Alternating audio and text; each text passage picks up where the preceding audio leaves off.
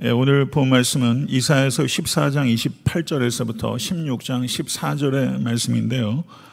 어, 다 읽지 않고 제가 어, 부분 부분을 설교에 나가면서 본문을 읽어 나가는 방식으로 제가 오늘 강의하도록 하겠습니다. 아, 이사에서는 크게 두 부분으로 나누어지는데요.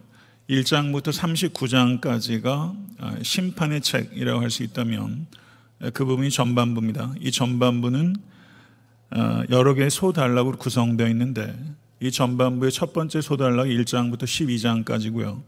13장부터 27장까지가 이사에서의 두 번째 소단락입니다. 그러므로 오늘 본 말씀이 두 번째 소단락에 위치하고 있다 이렇게 볼 수 있고요. 13장부터 27장까지는 어, 열국과 역사에 대한 하나님의 심판을 기록하고 있습니다. 그리고 13장 1절부터 14장 27절까지 지난주에 제가 강의한 부분입니다. 아, 여기에는 이스라엘에 대한 심판의 신탁입니다. 그리고 오늘 본 말씀 14장 28절부터 32절은 두 번째로 블레셋에 대한 심판의 신탁입니다. 그리고 15장 1절부터 16장 14절은 모압에 대한 심판의 신탁입니다.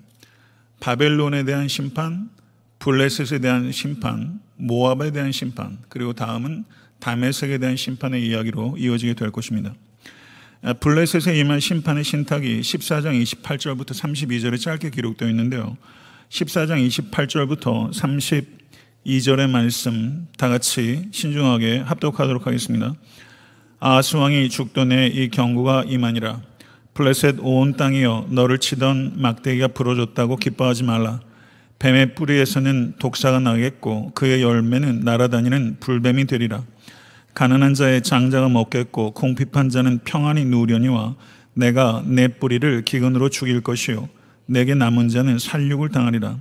성문이여 슬피 울지어다 성읍이여 부르짖을지어다 너 블레셋이여 다 소멸되리로다. 대저 연기가 북방에서 오는데 그 대열에서 벗어난 자가 없느니라. 그 나라 사신들에게 어떻게 대답하겠느냐? 여호와께서 시온을 세우셨으니 그의 백성의 곤고한 자들이 그 안에서 피난하리라 할 것이니라. 아멘.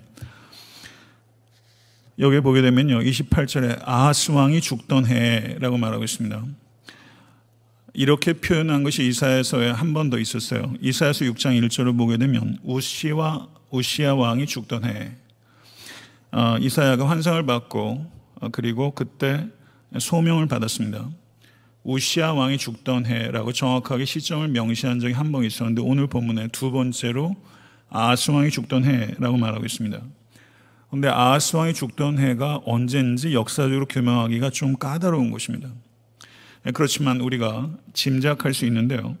열왕기하 18장을 통해서 볼 때 아스 왕이 죽던 해는 주전 716년경으로 추론할 수 있습니다. 히스기야 왕이 아하스 왕의 아들인데요. 히스기야는 주전 727년부터 아버지 아하스와 같이 섭정을 했던 것으로 보입니다. 그리고 같이 아하스와 히스기야가 주전 727년부터 통치하다가 아하스가 716년에 죽었고 히스기야 왕이 본격적으로 단독적으로 통치하기 시작한 것이 주전 716년이다. 이렇게 이해할 수 있다는 뜻입니다. 그러면 29절을 보시기 바랍니다. 아스 왕이 죽던 해라고 말했는데 블레셋 온 땅이여 너를 치던 막대기가 부러졌다고 기뻐하지 말라 이렇게 말하고 있습니다. 그러면 아스 왕이 죽던 해에 블레셋을 치던 막대기가 부러졌다 그러면 우리가 상식적으로 생각할 때 블레셋을 치던 막대기는 아스구나 이렇게 생각할 수 있죠.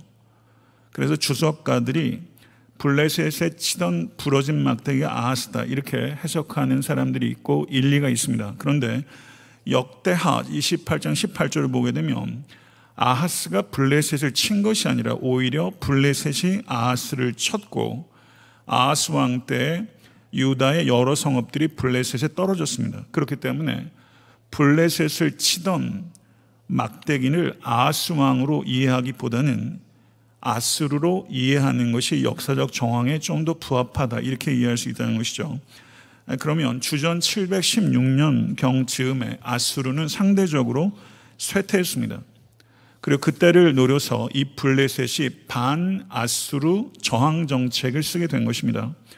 그리고 그때 마침 친 아수르 왕이었던 이 아하스가 죽자 이 블레셋이 히스기야 왕에게 사신을 보내서 이제는 더 이상 친아수르 정책을 펴지 말고 반아수르 정책을 펴시고 우리와 같이 동맹에 가입하십시오. 이런 사신을 보낸 것이고 오늘 32절의 사신은 바로 블레셋이 히스기야에게 보낸 사신을 언급하는 것이다. 이렇게 이해할 수 있다는 것입니다. 그런데 아수르를 부러진 막대기라고 판단했던 이 블레셋은 역사적 오판이었습니다. 실제 아수르의 전성기는 아직도 이어지고 있었고 잠시 쇠퇴했을 뿐 60년 정도 이 아수르의 최전성기가 이어지게 될 것입니다.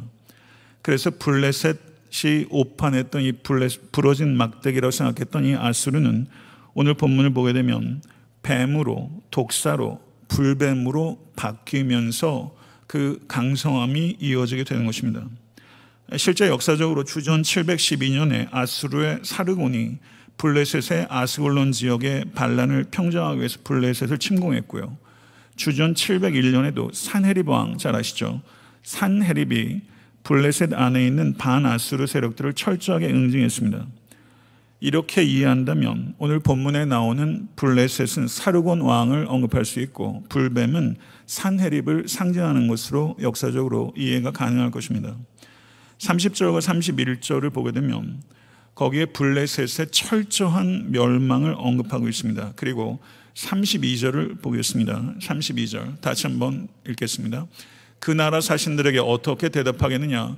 여호와께서 시온을 세우셨으니 그의 백성의 곤고한 자들이 그 안에서 피난하리라 할 것이니라. 이렇게 언급하고 있어요.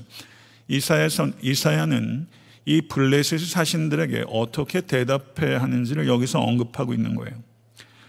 지금 이 아수르라는 이 세계적인 패권 국가에 의해서 그야말로 전 세계가 초토화되어 있고 그리고 이 그 아하스 왕은 친아수르 정책을 펴고 있지만 사실은 속국과 같은 그런 입장 가운데 있었습니다. 독립의 열망이 얼마나 뜨거웠겠으며 독립의 열망이 백성들을 얼마나 고무시키고 이 독립이라는 것이 얼마나 매력적이고 정당한 일입니까?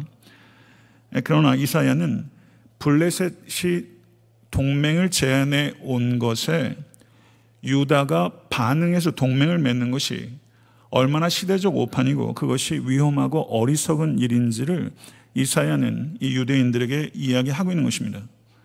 그래서 이사야가 여기 32절에서 강조하는 것은 이스라엘의 안전은 동맹을 통해서 오는 것이 아니라 시온산에서 오는 것이고 시온산에 여호와 하나님이 계시기 때문이라고 언급하고 있는 것입니다. 성도 여러분, 유다의 유다의 안전은 동맹에 달려 있는 것이 아니라 여호와 하나님의 손에 달려 있는 것을 믿으실 수 간절히 바랍니다. 이것이 바로 우리의 안전이 어디에 있는가 하는 문제로 우리가 생각할 수 있는 것이죠. 지금 급박한 세계 정세 가운데 저희가 살아가고 있고 이 한반도는 그야말로 예, 역사 이래로 항상 사방에 강력한 적으로 둘러싸여 있고 지금도 이 핵 문제로 인해서 전 세계 가장 강력한 열강들의 우겨싸움을 당하고 있는 사, 예, 상황입니다. 그리고 개인의 삶도 특별히 이민자의 삶도 사방으로 우겨싸움을 당하고 있는 상황이라고 할 수 있습니다. 그렇기 때문에 이스라엘이 처한 이 역사적 상황은 나의 개인의 삶의 정황이기도 하고 나라와 민족이 처해온 정황이기도 합니다. 그때 우리는 지금 이스라엘이 겪고 있는 똑같은 유혹을 경험하게 되는 것이죠. 무엇이 실제적인가 하는 것입니다.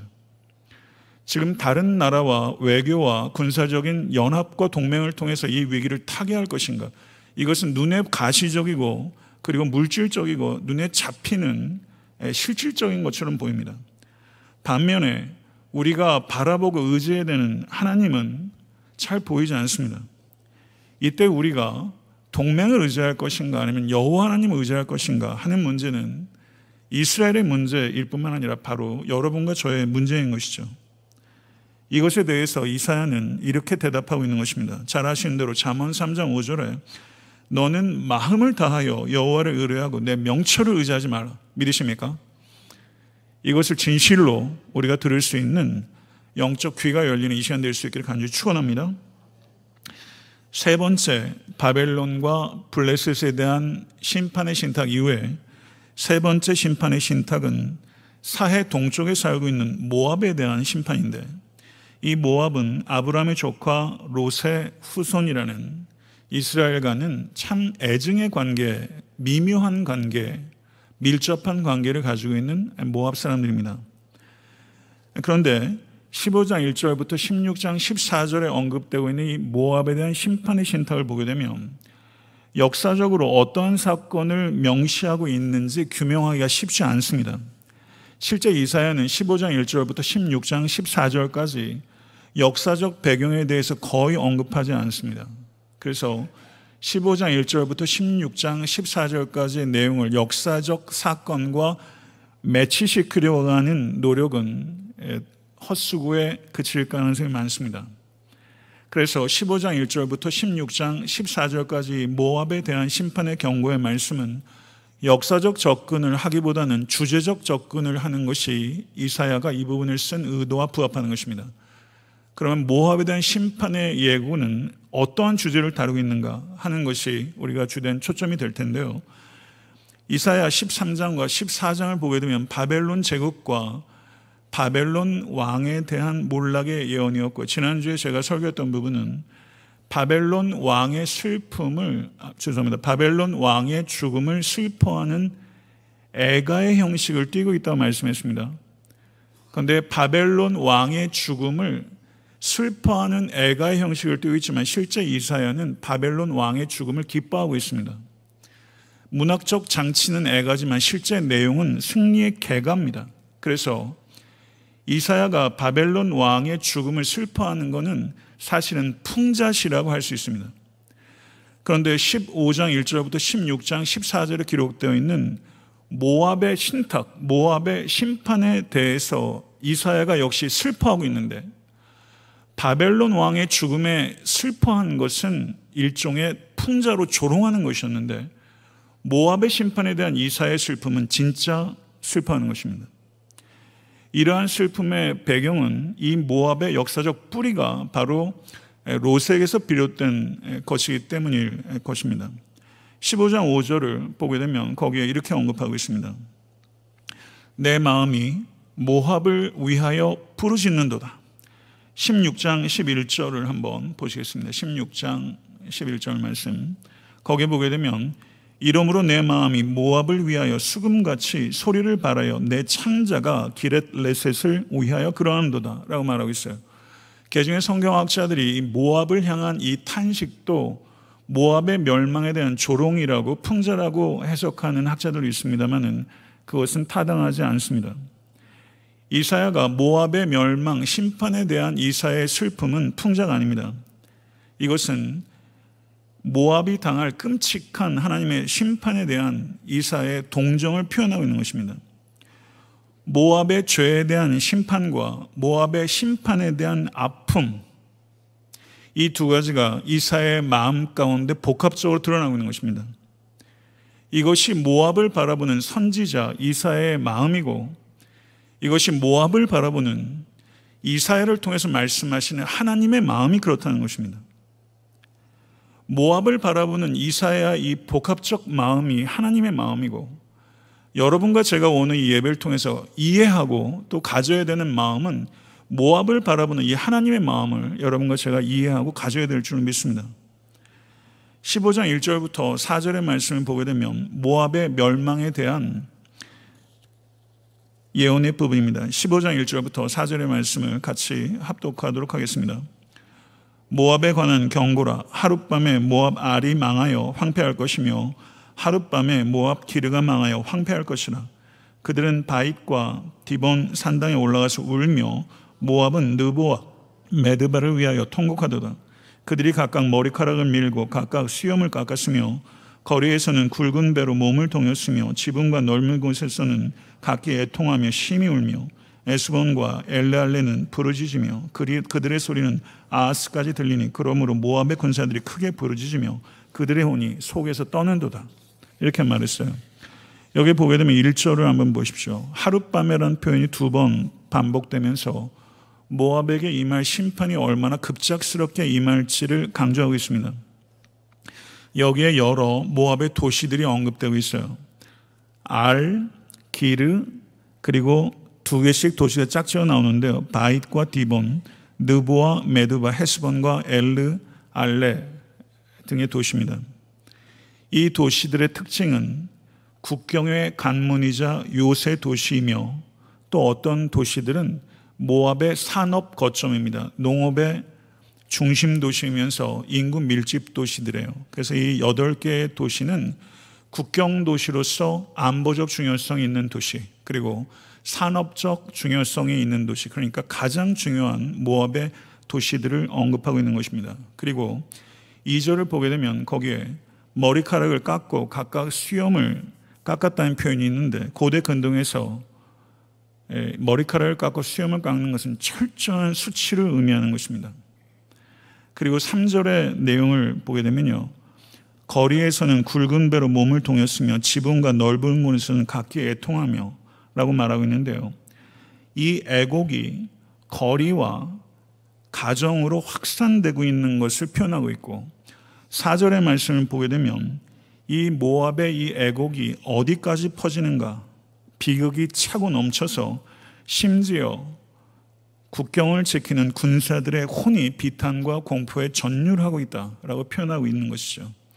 이런 내용들이 지금 15장 1절에서부터 4절까지 언급되고 있는 것입니다. 여기에 주된 언어는요, 운다는 것입니다. 울고 통곡하며 애통하며 심히 울며 부르짖는다라는 말이 강조되고 있으면서 모압에게 갑작스럽게 임할 심판이 얼마나 가혹하고 혹독한 것인지를 이사야는 분명하게 경고하고 있습니다.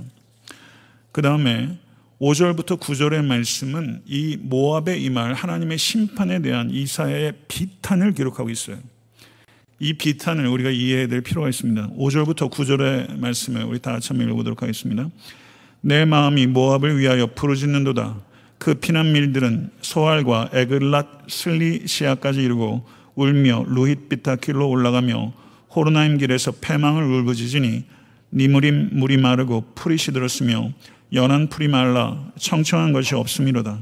그러므로 그들이 얻은 재물과 쌓았던 것을 가지고 버드나무 시내를 건너리니 이는 곡성이 모압 사방에 둘렸고 슬피 부르짖음이 에글라임에 이르며 부르짖음이 브엘엘림에 미치며 디몬 물에는 피가 가득함이로다. 그럴지라도 내가 디몬의 재앙을 더 내리되 모압의 도피한 자와 그 땅의 남은 자에게 사자를 보내리라. 여기서 사자는요 라이온입니다.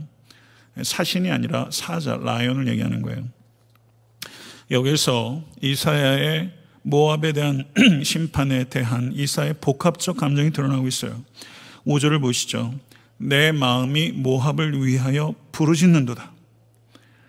모압이 심판받을 만큼 죄가 있다는 것을 분명하게 이 이사야가 선포함에도 불구하고 막상 하나님의 심판이 모압에게 떨어지는 것에 대해서 이 이사야는 마음의 애통함으로 가득한 것입니다.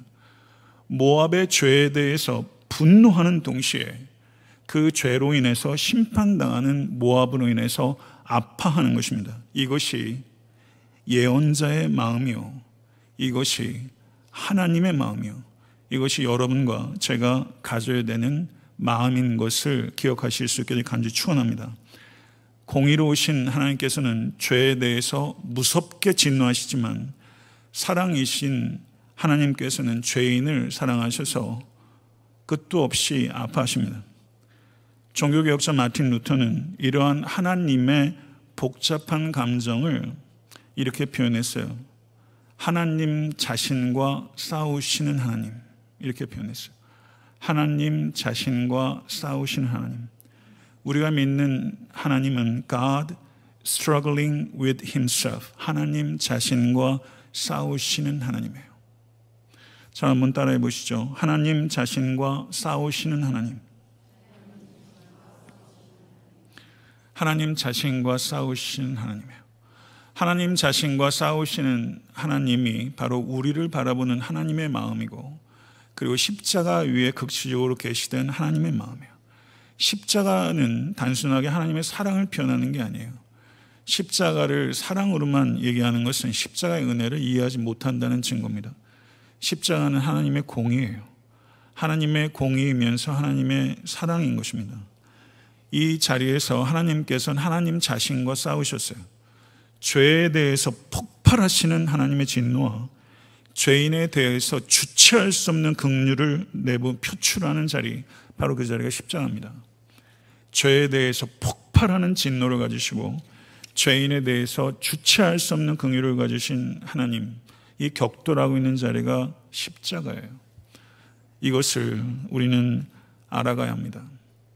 이것을 알기 위해서 기도가 필요한 거예요. 십자가를 다 안다고 생각하는 교만이 가장 어리석은 교만인 줄 믿습니다. 팔복 가운데 네 번째 복이 무엇입니까? 의에 줄이고 목마른 자는 복이 있나니. 다섯 번째 복이 무엇인지 아십니까?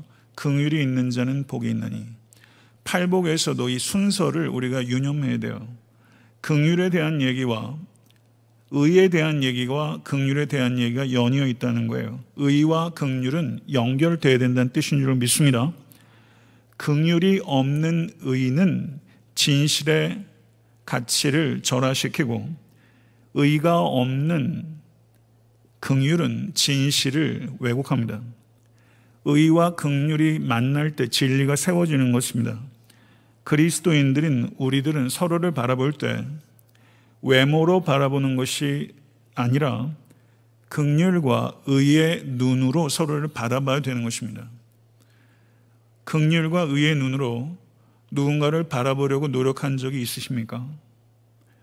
극률과 의를 통합시킨 자리가 바로 예수 그리스도의 십자가인 것이고 이 극률과 의 우리가 누군가에게 긍휼을 나타내는 것은 얼마나 어려우며 그리고 우리가 의롭은 사람이 되는 것과 의를 세우는 것은 얼마나 어려운 일입니까?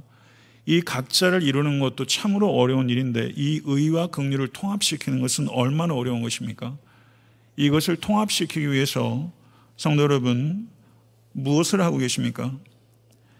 십자가를 알고 십자가를 통해서 구원을 받은 그리스도인이십니까? 우리는 십자가를 알고 십자가를 통해서 구원받은 성도라면 십자가의 계시를 우리가 이해하고 그 계시를 통해서 구원 얻은 성도라면 저는 감히 우리가 이사야만큼은 의와 긍휼을 통합시키기 위해서 몸부림쳐야 된다고 믿습니다. 십자가라는 계시를 완전히 이해하지 못하고 부분적으로 이해했던 이 이사야도 이 모압을 향한 하나님의 심판과 그 모압인들을 향한 이 아픔으로 저가 씨름을 했는데 우리가 십자가를 진실로 이해한다면 우리는 의와 긍휼을 통합시키기 위해서 씨름해야 될줄 믿습니다. 여기에 나오는 피난민들에 대한 언급들을 보게 되면요. 여기서 그 15장 5절, 5절을 한번 보세요. 다시 한번 읽어볼까요? 내 마음이 모압을 위하여 부르짖는도다. 그 피난민들은 소알과 에글랏, 슬리시아까지 이루고 울며 루이빛다 길로 올라가며 호르나임 길에서 패망을 부르짖으니 6절 네 물이 말이 마, 물이 마르고 풀이 시들었으며 연한 풀이 말라 청정한 것이 없음이로다 이렇게 말하면서 이 피난 행렬에 대해서 이사야가 굉장히 사실적으로 설명하고 있어요. 자 오늘 설교를 준비하면서 피난민들 행렬의 사진을 한번 찾아봤어요. 6.25 때 피난민들 사진을 한번 보세요. 틀어주시기 바랍니다. 대동강의 차가운 물을 건너고 기차에 저렇게 매달려 있고요. 예. 저 위험을 무릅쓰고 탈출하고 있고. 네, 아마 원산인 것 같습니다. 여기 보게 되면요. 저들이 이렇게 보찜들을 잔뜩 들고 가지 않습니까? 7절에 보게 되면 15장 7절에 그들이 얻은 재물과 쌓았던 것을 가지고 라고 표현하고 있죠. 우리들은 이런 본문을 읽으면서 전혀 마음에 감각이 없어요. 그냥 이런 부분을 읽으면서 그냥 졸면서 읽기 바빠요. 유교를 경험한 피난민들이 이 부분을 읽었을 땐 그랬을까 그런 생각이 들더라고요. 여기에 보게 되면 재물과 쌓았던 것을 어떻게든지 가지고 가다가 또 그런 것들을 길에 버리게 되고 버리게 되는 과정들을 다 겪지 않았겠어요. 그러면서 어느 시점에는 사랑하는 사람들과 생리별하는 사람들이 얼마나 많아요. 이게 얼마나 사실적인 표현이고 그리고 사실은 우리가 겪는 실제 상황보다 미흡한 표현 같아요. 실제 피난길에선 더한 일들이 벌어지잖아요. 시리아 난민 문제만 해도 그렇고요. 우리는 왜 이렇게 무감각할까요? 8절과 9절을 보게 되면 모압에게 임할 심판의 파괴적 결과들을 요약적으로 설명하고 있습니다. 곡성이 곡성이 모압 사방에 들렸고 그 울부짖는 소리가 모압 경계까지 퍼졌다. 그러면서 나일강을 붉게 물들인 심판의 피처럼 모압의 대표적인 신전이 있는 디본의 물도 하나님의 심판으로 붉게 물들게 될 것이다 라고 말합니다. 그리고 15장 9절을 보게 되면 거기에 도피한 자와 그 땅에 남은 자 그들에게 사자를 보낸다고 말씀하셨어요. 도망친 자도 남은 자도 하나님의 심판을 피할 수 없다라는 거예요. 하나님의 심판을 피할 수 없다는 거예요. 이것을 얘기하면서 저는 목회자로서 이사야 선지자의 마음을 한번 헤아려 보려고 했어요. 이사의 마음이 얼마나 아팠을까? 저는 제가 목회하면서 솔직히 이런 아픔을 모릅니다. 이렇게 아파 본 적이 없어요. 모압에 대한 심판을 얘기했던 이사야처럼 이렇게 시대적 죄악성에 대해서 이사야처럼 이렇게 엄정하게 심판에 대해서 경고한 설교를 저는 해본 적 없어요. 하나님의 백성들에 대한 심판을 선언하는 이, 이 모압에 대한 심판과 그리고 그들의 심판이 실제 임했을 때 겪었던 이사의 마음이 이토록 아팠다면 자기 민족인 이스라엘과 유다의 패망에 대한 설, 설교를 하면서 이사의 마음은 얼마나 더 아팠을까? 모압에 대해서도 이렇게 아팠는데 자기 백성 혈족인 이스라엘과 유다의 패망에 대한 설교를 하면서 이사야는 얼마나 아팠을까? 저는 이 마음을 이해 못해요. 하나님의 마음을 제가 이해하겠어요. 여러분들은 이해하세요.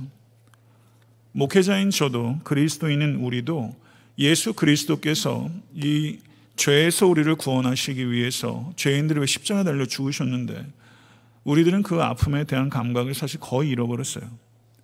우리에게 이 통각은 없습니다. 우리는 거의 상실했어요. 이게 현대 교회의 문제예요. 목사들의 문제예요. 우리들은 왜 이렇게 무감각할까요? 죄에 대해서는 왜 이렇게 무감각하며 죄인들의 멸망할 것에 대해서는 왜 이렇게 무감각할까요? 저는 우리들이 거의 문둥병자라고 생각합니다. 우리들은 무감각해요. 이 무감각은 배후가 있어요. 거긴 무지에서 오는 거예요. 하나님의 마음을 무지하기 때문에 하나님의 마음에 대한 무감각이 자연스럽게 따라오는 거죠. 성도 여러분, 정말 이 시대의 문제는 여기에 있다고 저는 생각합니다. 무지와 무감각에서 깨어나실 수 있는 여러분과 제가 돼서 간절히 축원합니다. 제가 예전에 이런 설교를 했어요. 깨닫고 깨어나고 깨어지자 이렇게 일종의 워드 플레이를 해서 깨달아야 깨어나고 그리고 깨어지게 되는 거죠. 이 깨어지는 축복이 얼마나 큰 축복인지 몰라요. 사람이 그냥 이 고난을 통하지 않고 잘 안 깨어집니다. 고난을 통해서 깨어지고 깨닫게 되고 깨어나게 되는 것이죠. 이게 진정한 영성이라고 생각하고요. 그래서 우리가 죄에 대한 무감각, 우리가 그리스도께 얼마나 가까운지 아는 것은 죄에 대한 우리의 반응이 어떤가 하는 거 보면 알아요. 죄에 대한 반응이 그리스도와의 거리를 나타내요. 이 거리가 너무 멀어요. 제가 볼 때는. 제가 그래요. 이런 감각들이 살아나신 여러분과 저 애타한테 섬기는 교회가 될 수 있게 간절히 바랍니다. 이것을 위해서 우리가 기도해야 될줄 믿습니다. 16장 1절부터 5절을 보시기 바랍니다. 16장 1절부터 5절은 모압이 피난처로 삼아야 할 곳은 다윗의 후손이다. 지금 그 얘기를 하는 거예요. 15장, 16장 1절부터 5절 다 같이 합독하겠습니다. 너희는 이 땅 통치자에게 어린 양들을 들이되 셀라에서부터 광야를 지나 딸 시온산으로 보낼지니라. 모압의 딸들은 아르논 나루에서 떠다니는 새 같고 보금자리에서 흩어진 새 새끼 같을 것이라. 너는 방도를 베풀며 공의를 판결하며 대넷에 밤같이 그네를 지으며 쫓겨난 자들을 숨기며 도망한 자들을 발각하게 하지 말며 나의 쫓겨난 자들이 너와 함께 있게 하되 너 모압은 멸절하는 자 앞에서 그들에게 피할 곳이 되라. 대저 토색하는 자가 망하였고 멸절하는 자가 그쳤고 압제하는 자가 이 땅에서 멸절하였으며 다윗의 장막에 인자함으로 왕위가 굳게 설 것이요 그 위에 앉을 자는 충실함으로 판결하며 정의를 구하며 공의를 신속히 행하리라. 아멘. 여기서 모압이 의지해야 될 이 땅의 통치자는 모압의 통치자를 나타내는 것이 아니라 다윗 왕조의 통치자를 가리키는 것을 이해해야 합니다.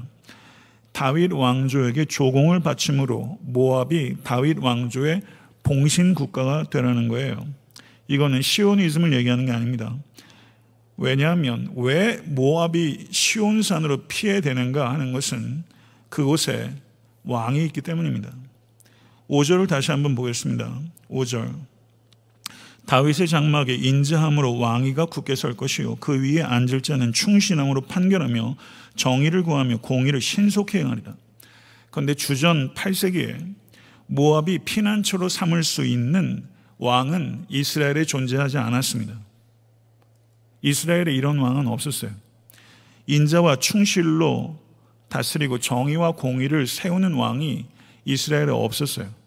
그러니까 여기에서 모압이 피신해야 될 다윗의 왕은 실제 역사적 사건을 가리키는 것이 아니라 종말적 사건을 가리키는 것이고 이것은 다윗의 후손이시오 다윗의 주님이신 우리 주 나의 주 예수 그리스도에 대한 예언입니다. 할렐루야. 믿으십니까?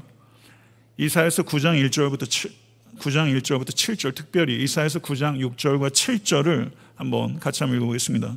이사에서 9장 6절과 7절에요. 같이 읽겠습니다. 시작. 이는 한 아기가 우리에게 낳고 한 아들을 우리에게 주신 바 되었는데 그의 어깨에는 정사를 메었고 그의 이름은 기묘자라 모사라 전능하신 하나님이라 영존하시는 아버지라 평강의 왕이라 할 것임이니라. 그 정사와 평강이 더함이 무궁하며 또 다윗의 왕자와 그의 나라를 굳게 세우고 지금 이후로 영원히 정의와 공의로 그것을 보존하실 것이라. 만군의 여호와의 열심히 이를 이루시리라. 아멘. 믿으세요? 만군의 하나님 여호와께서 열심으로 공의와 정의를 이루시고 계신 거예요. 지금 역사 가운데서 하는 그 일을 하고 계신 줄 믿습니다. 시대를 한탄하는 무책임에서 벗어나시고 이 시대를 내 힘으로 바꿀 수 있다는 그런 무지에서도 벗어나셔야 돼요. 여기에서 한 왕이 나타날 것이다. 그 왕을 통해서 이 땅의 침략과 억압과 멸망은 종식될 것입니다. 이 왕은 인자와 충실을 통해서 통치하며 정의와 공의를 세우시는 왕입니다. 모압이 피해야 할 것도 그리고 여러분과 제가 피해야 할 것도 시온 시온산이요. 그리고 우리 주 예수 그리스도입니다. 아멘. 이 왕으로 피하시는 이 저녁 되실 수 간절히 바랍니다. 우리는 이 왕의 신하예요. 인자와 충실로 다스리시는 왕의 통치의 통로로 여러분과 제가 쓰임 받아야 돼요. 정의와 공의로 세워지는 이 나라를 우리는 이 땅에서 확산시키기 위해서 살아가야 합니다. 우리를 통해서 인자와 충실이 나타나고 정의와 공의가 세워져야 되는 거예요. 하나님께서 우리를 통해서 이 일을 하고 계신 것이고 이 일을 하도록 교회를 이 땅에 세우신 것을 믿으시길 간절히 축원합니다. 끝으로 16장 6절 14절은 모압의 교만에 대한 하나님의 심판을 언급하고 있어요. 16장 6절부터 14절. 제가 굉장히 빠른 속도로 지금 굉장히 간결하게 그리고 분명하게 언급하고 있습니다. 16장 6절 14절. 이사야서가 66장까지 된다는 것에 대해서 너무 놀라지 마시고 인내심을 가지고 네. 6절부터 14절까지 읽겠습니다. 우리가 모압의 교만을 들었나니 심히 교만하도다. 그가 거만하며 교만하며 분노함도 들었거니와 그의 자랑이 헛되도다. 그러므로 모압이 모압을 위하여 통곡하되 다 통곡하며 기랄레셋 건포도 떡을 위하여 그들이 슬퍼하며 심히 근심하리니 이는 헬스본의 밭과 신마의 포도나무가 말랐습니다. 전에는 그 가지가 야셀에 미쳐 광야에 이르고 그 싹이 자라서 바다를 건넜더니 이제 열국의 주권자들이 그 좋은 가지를 꺾었도다. 그러므로 내가 야셀의 울음처럼 신마의 포도나무를 위하여 울리라. 헤스보니오 엘르알레요 내 눈물로 너를 적시리니 너의 여름실과 내 농작물의 즐거운 소리가 그쳤습니다. 즐거움과 기쁨이 기름진 밭에서 떠났고 포도는 노래와 즐거운 소리가 없어지겠고 틀에는 포도를 밟은 사람이 없으리니 이는 내가 즐거운 소리를 그치게 하였음이니라. 이러므로 내 마음이 모압을 위하여 수금같이 소리를 바라며 내 창자가 기랄레셋을 위하여 그러하도다. 모압이 그 산당에서 피곤하도록 봉사하며 자기 성소에 나아가서 기도할지라도 소용없으리로다. 이는 여호와께서 오래전부터 모압을 들어하신 말씀이오니와 이제 여호와께서 말씀하여 이르시되 품꾼의 정한 해와 같이 3년 내에 모압의 영어와 그 큰 무리가 능욕을 당할지라 그 남은 수가 심히 적어 보잘것없이 되리라 하시도다. 이렇게 말했어요. 죄는 한마디로 말하면 교만입니다. 자기를 중심에 세우는 게 교만이에요. 교만의 결과 모압 땅에 두 가지가 사라졌어요. 공의와 정의가 사라졌어요. 모압의 상류층들은 가난한 자들을 억압하고 착취했습니다.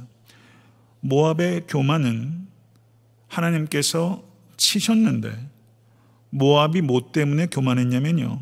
그들의 주된 산업인 포도 농업의 풍요함 때문이었어요.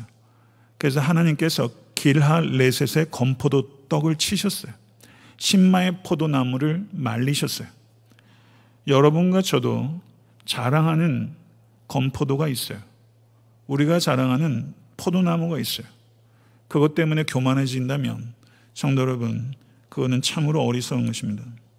하나님께서는 12절에 이렇게 말씀하셨어요. 모압이 그 산당에서 피곤하도록 봉사하며 자기 성수에 나아가서 기도할지라도 소용없으리로다. 이렇게 말했어요. 여러분 교회 사역 아무리 피곤할 정도로 봉사하고 기도 자리마다 와도 기도해도 소용없다는 거예요. 종교적 제의의 무익함을 엄밀하게 말하고 있어요. 물론 모압 백성들은 하나님께 기도한 것이 아니라 그모스라는 우상에게 기도했어요. 만약에 모압 백성이 하나님께 기도했다면 그들의 기도가 응답됐을까요? 응답되지 않았을 겁니다. 왜냐면요. 그들은 공의와 정의를 무시했기 때문에 공의와 정의를 무시하는 백성은 그모스에게 기도하든 하나님께 기도하든 그 기도는 상달되지 않습니다. 이사에서 1장 15절을 보게 되면 이렇게 말합니다. 이사에서 1장 15절. 너희가 손을 펼 때 내가 내 눈을 너희에게서 가리고 너희가 많이 기도할지라도 내가 듣지 아니하리니 이는 너희의 손에 피가 가득함이라. 이렇게 말씀했어요. 성도 여러분, 부디 이 경고를 들으시는 여러분과 제가 될 수 있게 간절히 축원합니다. 이스라엘의 기도를 하나님께서 듣지 않으신다고 하셨어요. 이스라엘의 문제는 기도하지 않는 문제가 아니었어요. 이스라엘의 문제는요, 죄악을 떠나지 않으면서 기도한 거였어요.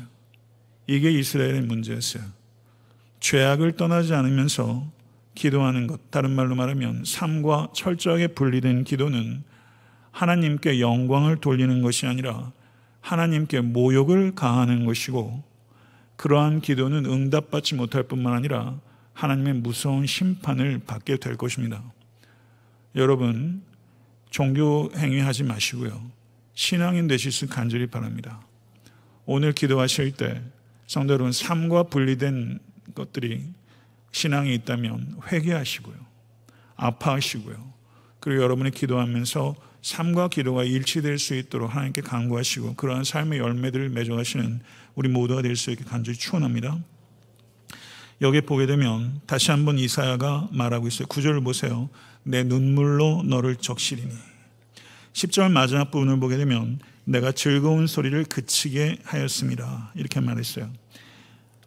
여기에서 이사의 복합적인 마음이 다시 나오죠.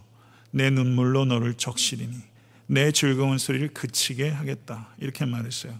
이사의 이 갈등은 하나님의 갈등이에요. 말씀을 맺겠습니다. 사랑하는 성도 여러분, 어떠한 삶의 상황들 속에서도 우리들은 어떠한 사람이나 동맹을 의지하지 않고 여호와 하나님만을 의지할 수 있게 되기를 간절히 소원합니다. 죄를 바라보는 하나님의 마음과 죄인을 바라보는 하나님의 마음을 우리가 갖게 되기를 바랍니다. 죄에 대해서는 맹렬한 혐오를, 죄인에 대해서는 열렬한 사랑을 갖는 우리가 될 수 있게 되기를 바랍니다. 여러분과 저, 나의 죄에 대한 하나님의 진노가 나에 대한 하나님의 은혜로 씻김 받은 것을 믿으시기를 바랍니다. 아멘. 나의 행위가 아니라 예수 그리스도 행위가 나를 씻어 주셨고 하나님과 화목해 된 것을 영원토록 찬양하시는 우리 모두가 될 수 간절히 축원합니다. 이 십자가의 공의와 사랑을 이해한 성도는 다른 사람들을 바라볼 때 의와 긍휼의 눈으로 바라보는 눈이 열리는 것입니다. 이것을 영안이라고 하는 것입니다. 모쪼록 여러분과 제가 다른 사람에 대해서 의와 긍휼의 마음이 통합될 수 있도록 하나님께서 격돌하셨던 것처럼 우리도 우리 자신과 싸울 수 있게 되기를 간절히 바라고 그게 통합되는 성도와 에트한테 섬기는 교회가 될 수 있게 간절히 축원합니다. 삶과 분리된 기도는 하나님께 응답받지 못할 뿐만 아니라 심판받게 된다는 경고를 들으십시오. 모압이 피해야 할 것도 우리들이 피해야 할 것도 예수 그리스도라는 참된 왕이십니다. 그리고 이 왕이 시작하시고 이 왕이 완성하실 하나님의 나라의 통치 원리인 인자와 충실함의 통로로 그리고 통치 통치 목적인 정의와 공의를 확산시키는 소명에 우리 각 사람과 애타한테 섬기는 교회가 쓰임 받을 수 있길 간절히 축원하고 그렇게 될 때 우리는 이 땅에 대한 공동체가 될 것이며 이 어둡고 악한 세상에 소망이 되게 될 줄 믿습니다. 이 땅의 소망은 교회입니다. 믿으십니까? 바로 우리들 각자 한 사람 한 사람이 이 땅의 소망으로 하나님께서 보내셨다는 것을 막중한 책임감을 가지시고 정결한 통로가 되셔서 하나님의 전능의 통로가 되신 우리 모두가 될 수 있게 되기를 우주 예수 그리스도 간절히 축원합니다. 기도하겠습니다.